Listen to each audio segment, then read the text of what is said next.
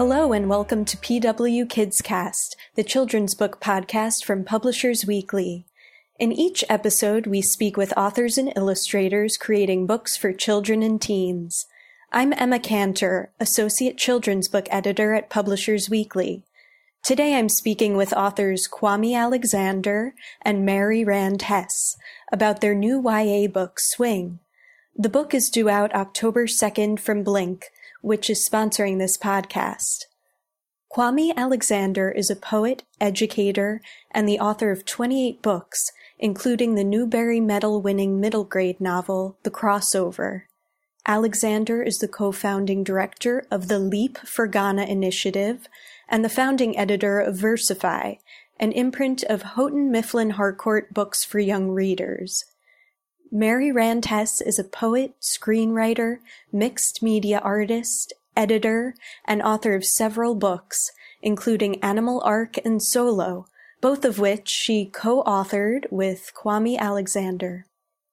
Their new novel in verse, Swing, is a coming-of-age story about two best friends, Noah and Walt, aka Swing, who set out to discover their true selves over the course of their junior year of high school. Thank you both for speaking with me.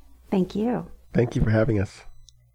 Swing marks your third collaboration together.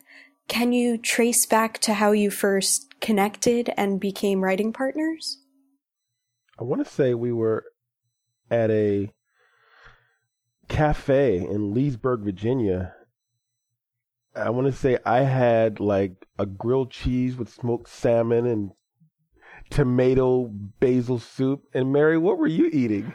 I was probably eating a scone and having a tea. we had this this place that we we went to maybe two years ago during the summer or three years ago during the summer, the summer of 2015. It's called Trinity Cafe, and we we were a part of a writing group. There were four of us: Mary, myself, Sue, and Anne Marie, and we just we all wrote together, and we ended up probably talking a lot, writing a lot, listening to each other. And during one of these journeys, uh, these days, Mary was sharing with us a novel that she had been working on that was sort of a love letter to rock and roll music and and I read some of it and really was floored by it. And it was set in Hollywood and Kenya. And and I asked Mary had she ever been to Kenya, and she said no. And and I said, okay, well you you've done a pretty cool job, and and I think maybe at some point during that summer, um, Emma she she called me and just out of the blue, she's like, by any chance would you be interested in working on this novel with me? And I had been going to Ghana for several years to work on a library project. We were building a library in a village called Ghana, and I had always wanted to write about Ghana, but had never known what what that book would look like. And and so I immediately thought, well, maybe this is a chance to to bring Ghana into the story. And I said, well, I might be interested. Would you be interested in in in moving Kenya, uh, the setting of Kenya to Ghana, and that would give me sort of an authentic place to enter the novel and she was all for it and and I said yes and she said yes and and that was 3 years ago and I haven't been able to get rid of her yet as a writing partner. I keep coming around. and it took him a couple weeks to say yes though. I will say he had me um, on pens and needles. I was like he's he thinks I'm crazy for asking. But um, I think you actually sent me a text and said um, so you still want to work on that book together? And so, of course, I was dancing around my house. and Mary, how did the idea for the new book emerge? Well, um, I think as we were working on Solo, we kind of always started talking about the next book here and there, and we knew we wanted it to be about jazz. You know, kind of a departure from rock and roll since we'd already written the rock and roll novel. Um, so we went away with our writing friends to the River House and had a great retreat. And um, we did a lot of eating. Kwame will tell you, like lots of lemon pound cake and shrimp and grits, and, and we just did a lot of brainstorming. And we knew we wanted jazz, baseball, historical love letters, and the list goes on. And how would you describe your writing process for Swing? You know, I think this question gets asked a lot. Um, and It's really, our, I would say our method is not predictable. It's kind of a method of madness, but it works, and it's it's kind of quite magical. We just kind of, as we go along the journey of writing our books, scenes unfold, and um, you know, we really work hard on our poems and working on drafts and revising them, and we there's a lot of back and forth, many drafts of poems and art that build upon scene after scene until we get it just right. And we work all over the place. We work in Kwame's studio. Um, sometimes we'd work at my house at my dining room table eating Thai food. And a lot of times it's over the phone, email, text, and while he's overseas in Ghana or Singapore, and I'm in my little writing room. But it works.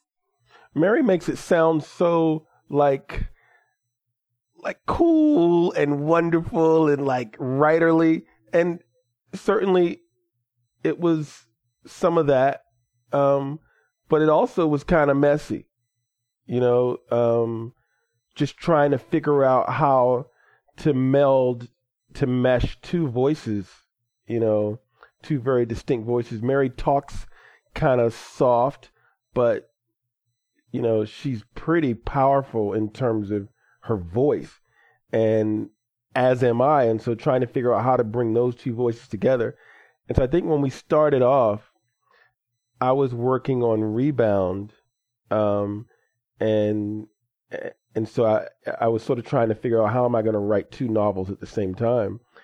And I remember that we went away, like she said, to the River House, and we sort of plotted out the entire novel. We knew the story we figured it out. We, I guess you could say we outlined it, and then we sort of went, you know, we left that retreat, and Mary s- took a stab at sort of making that outline, giving it, you know, breathing it, breathing life into it, and and turning it into, you know, a hundred or two hundred pages, and then, you know, you would think from there, okay, we've got our draft, and I and when I say the messy part, Emma, I think and, and Mary probably hated me during this time, but I think we ended up scrapping like most of that 100 or 200 pages and started over. So really, in a sense, that that draft became an outline for us to say, well, can this work?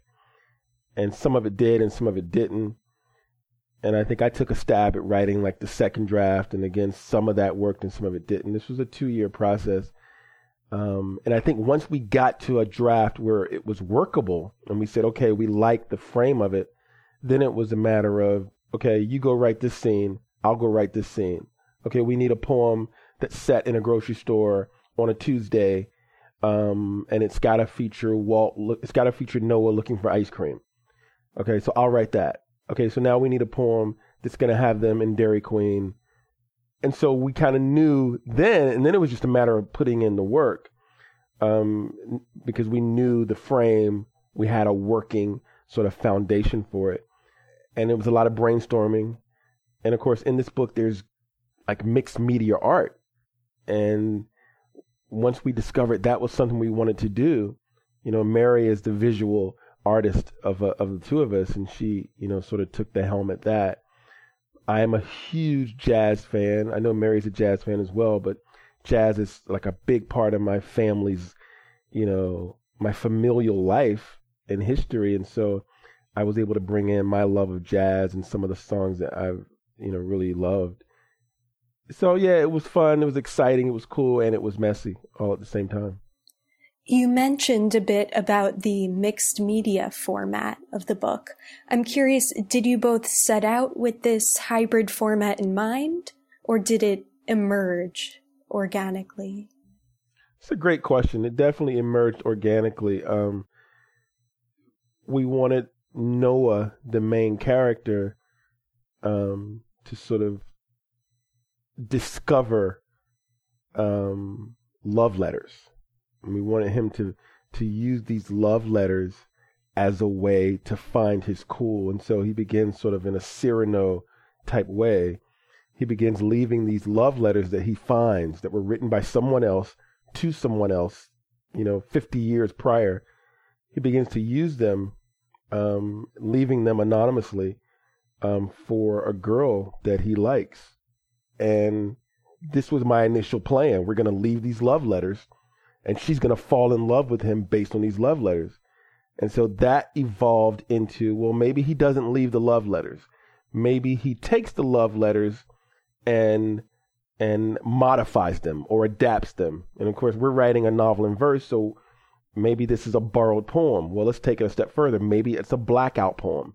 So maybe he's taking these love letters and he's creating these these these blackout love letters that are new, but still using the, the words of the original letters. And of course, then it hit me.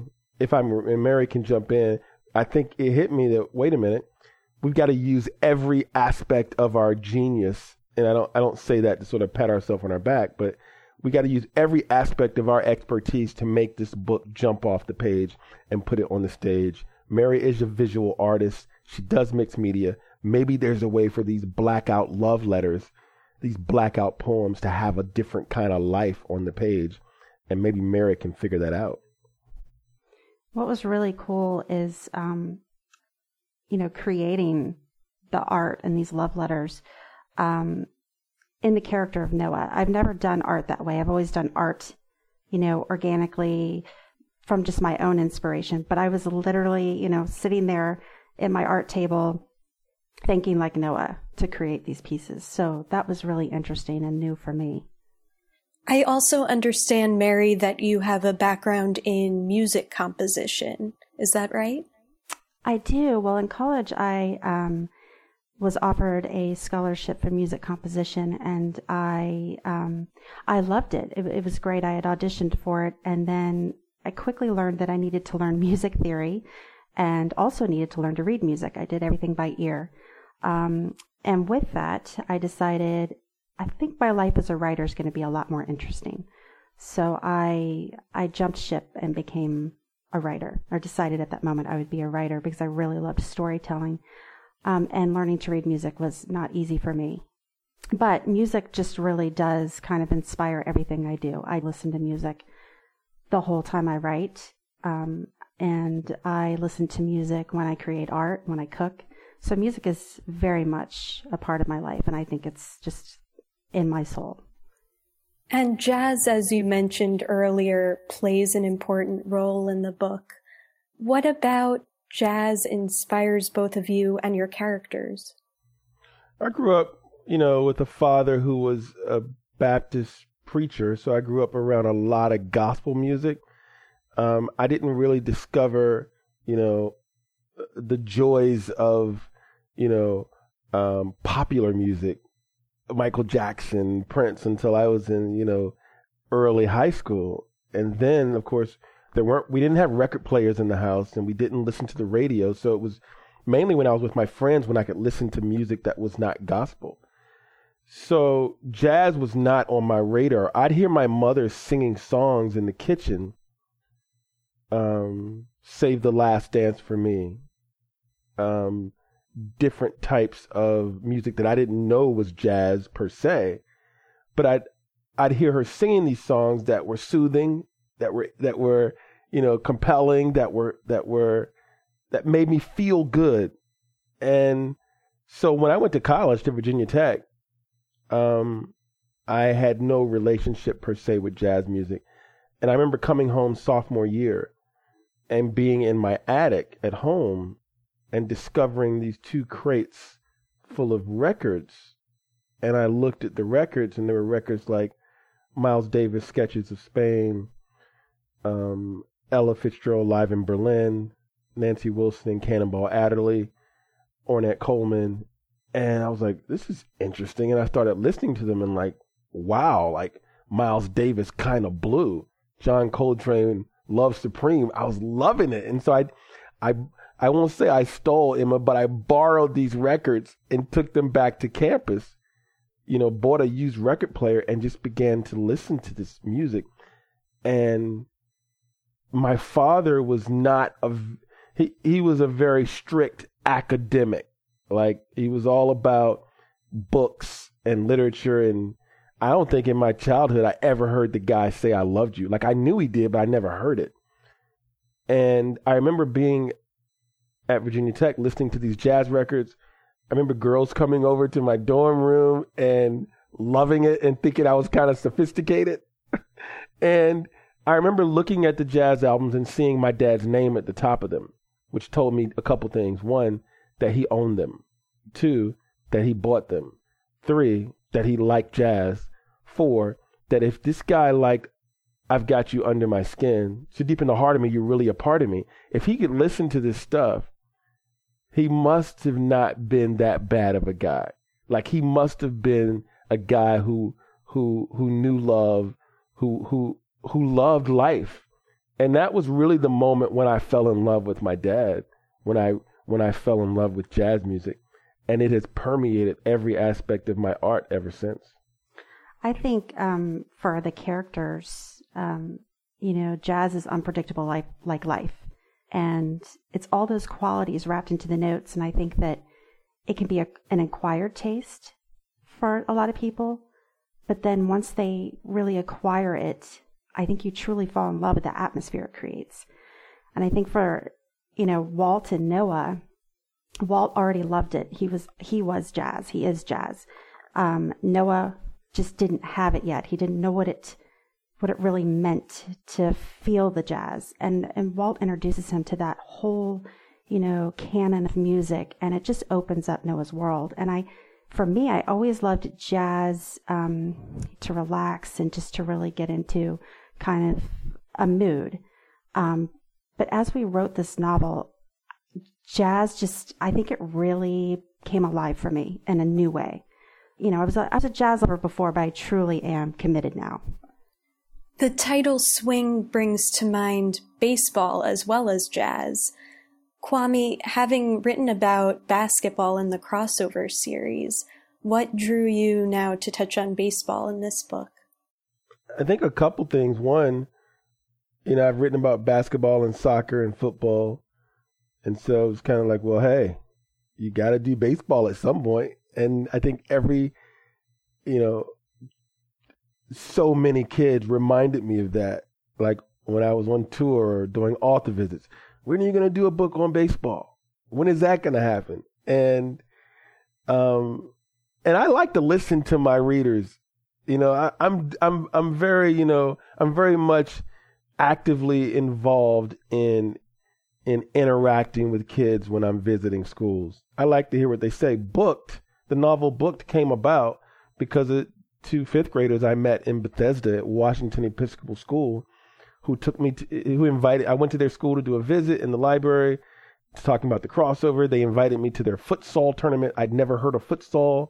It was an indoor soccer tournament and they got beat by a, uh, it's five on five. They got beat, their team got beat by a team of girls. I thought that was really amazing and awesome and, and what a story. They were, they were, they had to shake the girls' hands at the end, of course, and they were crying. I was like, man, there's some drama here. And so Booked got written because of these kids that I, I met at a, at a, at an elementary school. So I try to listen to kids and see what their interests are, their relationship with the books. And so many kids have asked for a book about baseball. And I thought that since we were going to be dealing with, um, you know, this idea of what does it mean to be American and, and, and how do our children relate to this idea of being American? How do we treat them? And, and how do we treat each other? It, it seemed like it made sense to, to, to talk about sort of the American pastime of baseball. And what do you each hope readers will take away from Swing? I think if we did our job well, I think Swing will be that book that makes readers want to take a chance for something good. And I think it's about, you know, finding your own authentic sense of cool and using that authenticity to express your voice, whether it be in art, writing, music, on the baseball field, at a protest, giving a speech, I don't know, volunteering, conversing with family and friends. I just think it's important to use your voice and use it for good and maybe, you know, help create that much needed change we need right now.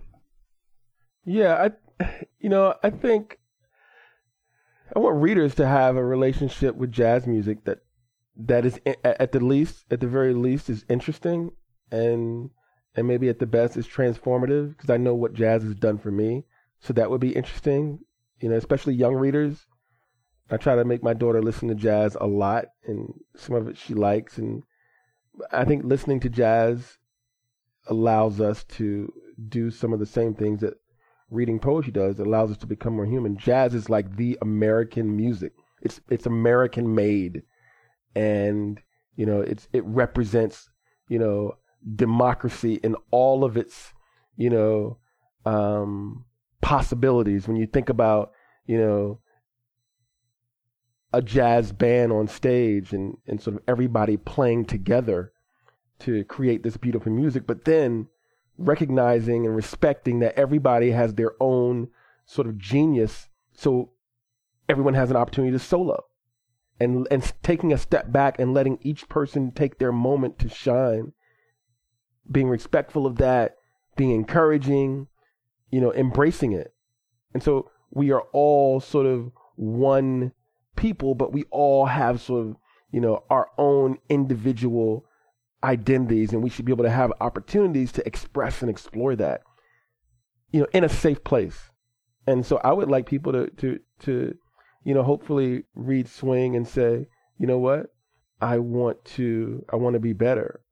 I want to do better. I want to know better. I want to live better. And, and I want this place that we live in that we love, um, I want it to be better. Taking a step back from the book, Kwame, what has it been like juggling your roles as an author and founder of the new Versify imprint? Um, it's a different part of my brain. Um, it's it's a lot more work. It's I I find it really exciting and exhilarating. Um, I, I'm all about helping young people imagine a better world and and I want to be responsible to that audacious task and mission. And so to the degree that I can help create other opportunities for authors to to have their crossover, to have their opportunity to get their books into the world. Um, I love it. Um, so on the one hand, it's you know I I spent yesterday. I took a train at 6 a.m. from D.C. and up to New York, and I had meetings from like 10:30 until four o'clock, back-to-back meetings about Versify with our team. Um, our first books launch in April, April the second. Um, we have four amazing books: Kadir Nelson, Raul Third, Kip Wilson, Lamar Giles, and so and seeing the covers and seeing this this work come to life it's it's so awesome. And then at six o'clock i spoke at bank street college of education and i got to see my old friend jenny brown and speaking to the graduate to, to the uh, incoming class about you know what are some of the lessons i've learned in in writing and and education and publishing and how it can apply to them and then getting on a train at nine o'clock and getting home at 1.30 and getting in bed at two and i was exhausted. And so it's it's it's a lot more work but i think to whom much is given much is required. And i i feel like my mission is to acknowledge that for so long publishing has been this incredible dinner party. And people are having a good time and there are special guests every now and then who get to come, but for the most part, the dinner party has the same four or five people at the di- at the table, and there are always a couple seats that are empty. I want to bring, I want to fill the table. I want to bring more people to the table and have this dinner party that's just electric and edifying and and full of verve. And I and so I'm willing to have those late nights you know, and uh, and put in that work because I, I feel like the mission is is that important. To wrap things up, can you each share what you're working on now? Other projects? So right now I'm working on a couple picture books, and one I'm really really excited about that um, is uh, dealing with senior pets and senior pet adoption, um, and I'm collaborating with someone who's just has such a passion for it. He he has nine nine dogs and a pig and some chickens, and um, his name's Steve Gregg, and we're really excited about that. And I'm also working on um, a couple screenplays, so I'm really loving that process as well. And both and all of it's keeping me quite busy. I've been trying to figure out the next book in the crossover series. I know that it's going to feature a girl from one of the previous books. She's going to play tennis. I think I figured out that it's going to take place during the summer. Um, I think that, uh, you know, I know uh, there's going to be some crossover, um, uh, pun intended, um, from from from the from rebound crossover and booked. So there'll be characters who will sort of come together, and and that was an idea from a from a sixth grader, um, from numerous sixth graders I met over the past couple years who wanted to see that, and so I think I figured out what that story is. Um, I don't think I'll start writing that just yet. I am really focused on Versify and launching the list and and sort of doing that work and visiting schools, and um, and trying to figure out, uh, you know, there's some exciting things that I'm I'm I'm going to be sharing in the next couple of weeks. Um, trying to spread my wings, but all um, really tied to this notion of, of of all books for all kids, and and understanding that books can can transform young people as long as we, you know, make sure that that that all the books are for all the kids. So yeah, some good stuff on the horizon, Emma. Wonderful. And is there any possibility of a future collaboration between the two of you? Well, I always hope so. I'm always game. Yeah, I, I'm a huge fan of collaboration, and you know, working with Mary is is just been an incredible delight. Um, she works me really hard, but or maybe it's vice versa, but she tolerates me, and I know I'm very like uh, unconventional, um, but we have the same mission. We want to change the world. We want to make it better. We want to impact young people in a positive way. So yeah, I'm sure we'll work together on a screenplay, maybe on another novel, um, you know, maybe just on on on our friendship. But uh, creatively, I think we're sister and brother, right, Mary? Absolutely. We are literary siblings. Congratulations to both of you, siblings, on the new book, and thank you for speaking with me. Thank you so Thank much, you. Emma. We love Kids Cast. Once again, I've been speaking with Kwame Alexander and Mary Rand Hess, whose new book, Swing, is out October 2nd from Blink. Thank you for listening to PW Kids Cast.